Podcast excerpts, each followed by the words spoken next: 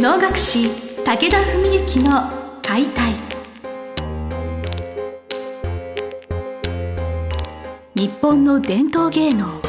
能楽、それはユネスコ無形文化遺産にも登録された我が国を代表する舞台芸術。ポッドキャスト能楽師武田文幸の解体では、観世流シテ方として数多くの大曲を演じてきた能楽師武田文幸が600年以上の歴史を持つ能楽を優しく解説。能楽師として自らの経験とその思いを語ります。今週も始まりました。花をつかむ、心を広げる、お能を通して今を語る武田文幸の解体。司会進行の小菅圭一です。文幸先生、本日もよろしくお願いします。よろしくお願いします、2019年第3回文の会も、ちょっと日が近づいてきてるなと思いつつ、先生から今年は対局道成寺をされるということをお伺いしておりまして、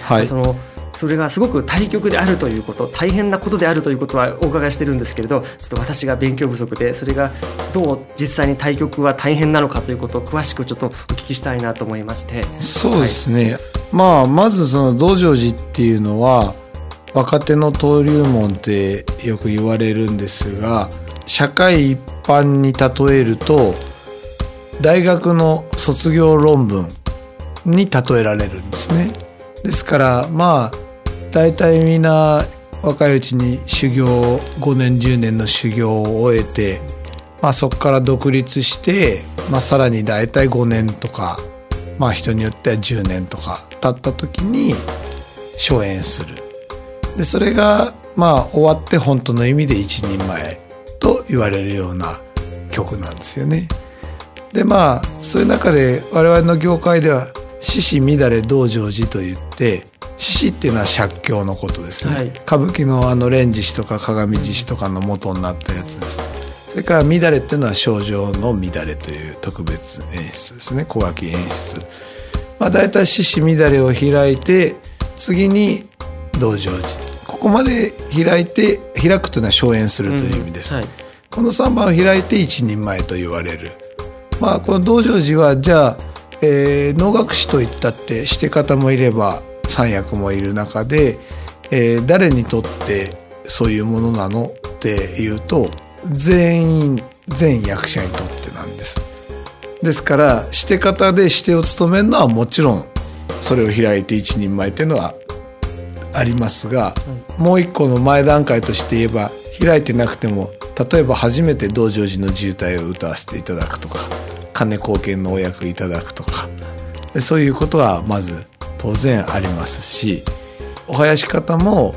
四拍子全てが特別な習いがあって、やっぱり道成寺を開いてるか開いてないかっていうのは一つの目安になるところで、沸き方ももちろんそうですけど、沸き方で沸きとして道成寺開くのもやっぱり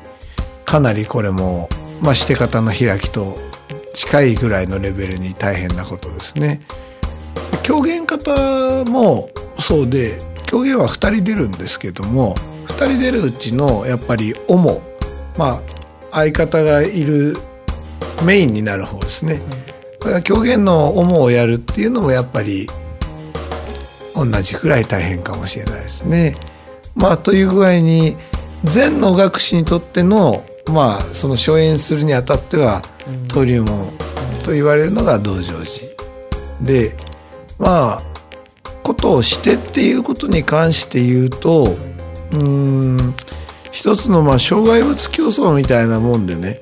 例えば 100m 徒競走だったら 100m を十何秒で走ればとかいう話になるのか分かんないですけど、障害物競争って1個でも苦手な障害があったら順位下がっちゃうじゃないですか、いろんな種類の障害が、ハードルがあってね、そういうのに近いかなっていう感じ。トライアスロン的な、そういうそういう言い方でもいいと思います、っていうことはまずシテ方にとって重要なものっていうのには、当然謡っていうのがまず一番にあって、それから型、舞ですよね、その要素があります。でお能をやる以上は当然林との兼ね合いっていうものがかなり重要になってきて、それからして方としては面装束の着付けっていうこともこれまた重要になってきます。だ大きく言うと、あとさらに言えばその事前準備ですね、一曲を務めるにあたってのさまざまな下準備で、そういうことは全部できてないとできないんですよね。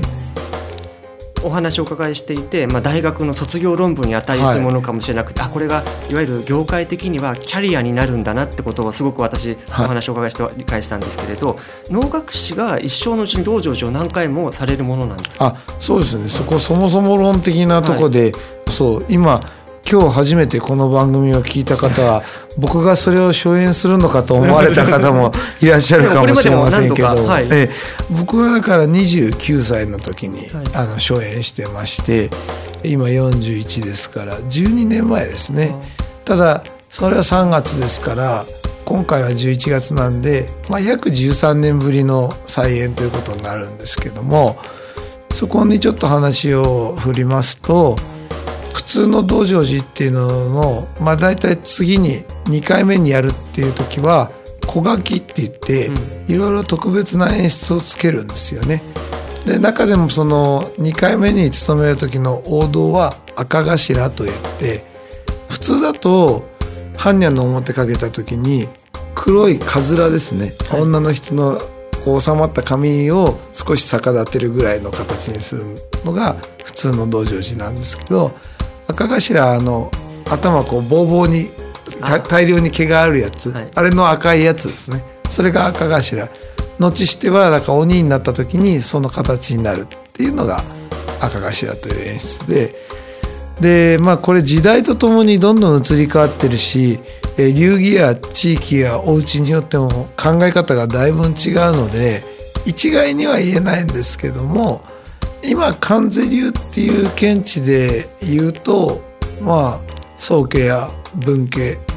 私がいるところの周辺の皆さんの流れで言うと、大概多くの方は道成寺の開きを初演なさったら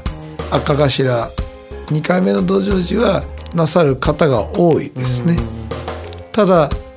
うちの父なんかは一方で、これはもうね僕も5年10年前に父から言われたことなんですけど、今の時代ね、みんな赤頭まで開くのが、要するに2回目の道成寺、赤頭も一応開きってことになるので道成寺の開きではないけど、道成寺赤頭の開きになるんですね。赤頭までやるっていうことはやっぱりその今は誰でも割とやるけども、俺の感覚ではそんなに気安くね2回目の道成寺っていうのはやるもんじゃないと言っておりましてね、要は1回目の開きの道成寺と、明らかにあらゆる面でレベルアップスケールアップしてる人間が本当にしかるべき準備を整えて、その時が来た時にねやるかやらないかっていうものだと。だから開きから5年とか10年とかで気安くね、じゃあ次は赤頭ってそういうもんじゃないと思うって言ってたのがすごい僕は心に残ってたんで、あんまりすぐやるっていう気にはならなくて、でもねやっぱり自分の会を始めた中で身を削っていく、そういう意味ではねやっぱり初演を超えるということは、相当な稽古量をしないと、技は上がってても体力は落ちてますからね確実に。だからそういうことがあるわけなんですね。でさっきの障害物競争っていうところに話を戻すと、まず歌いもいろんな要素がある、量は多くないんですけどね、いろいろ特別な技術があります。それから型っていう話とか林との兼ね合いってことで言うと、最初に言った獅子乱れってことで言えば、獅子写経の方は実は後しての獅子の舞に関しては歌いは一切ないんですね。ただもう本当にともかく肉体を鍛え上げ磨き上げて、要するにビシッとした型舞を舞えるかどうか、だから型の究極っていうか、最初の究極が獅子だとすれば、乱れっていうのはそっちの肉体の大変さももちろんあるんだけど、林との兼ね合い、林を全部分かってないとできないんですよ。だからその林との兼ね合いっていうことの最初の究極がまあ乱れ、それ両方合わさったのが道成寺っていうふうに僕は割と説明してるんですね。だからまず最初はお林との兼ね合い、もう登場のとこから厳密に決まり事があって、で謡も難易度が高くて、そうしていく中で今度は物着というので烏帽子をつけた後にまず大鼓の一丁、大鼓一人だけが演奏する形がお能の中で入るんですね。でその次に小鼓の一丁、一丁っていうか乱拍子っていうんですけども、これがまあだいたい15分から長いと本当 2,30 分かかる場合もある。そこはもう小鼓一人の掛け声と打つ音に対してシテが本当になんか 2,30 秒に1回動くとかいうレベルで、で途中で謡も入ってくるんですけど、いや本当技術的にすごく複雑で、これがその、業界の方にとっての、そのいわゆる卒業論文に当たるものだってことがすごく分かりますね。大変なことなんじゃないですか。そうですね、でその乱拍子が終わった後、いよいよ鐘入りっていうところになると、その前に急の舞っていう、これはもう笛も入ってきて、大小と笛のものすごい速い舞で、それになんかずーっと動かなかった胴のところから一気に急の動きになって、そしてそのまま鐘入り、鐘は鐘の下に行って、飛ぶと鐘が落ちる、ですから鐘入り、かなり命がけの動きになるわけなんですが、100キロ近い鐘がねずっと落ちますんでね、頭を打つ場合もありますし、でさらにその装束という現地ではその鐘の中に入って、前半後半の着付けの紛装を変えるっていうのは普通幕の中入るじゃないですか、で後見が着替えさせるわけですけど、鐘の中はもちろん自分一人しかいないので自分で一人で着替えるんですね、後しての紛争に。でこれは開きだと上を脱ぐだけで表変えるだけなんですけど、だいたい赤頭の時は下も全部一式変えるんで、より着替えも大変になるわけなんです。で後半になると今度は蛇体で、後半はもう謡はないんですけど、般若の表かけて脇のお坊さんと戦うんですね。その中で流行される演奏は太鼓も入った祈りっていうあれなんですけど、この太鼓も全部難しい手が決まってて、それとの兼ね合いも重要になってくる。つまり本当に全部が習いというか、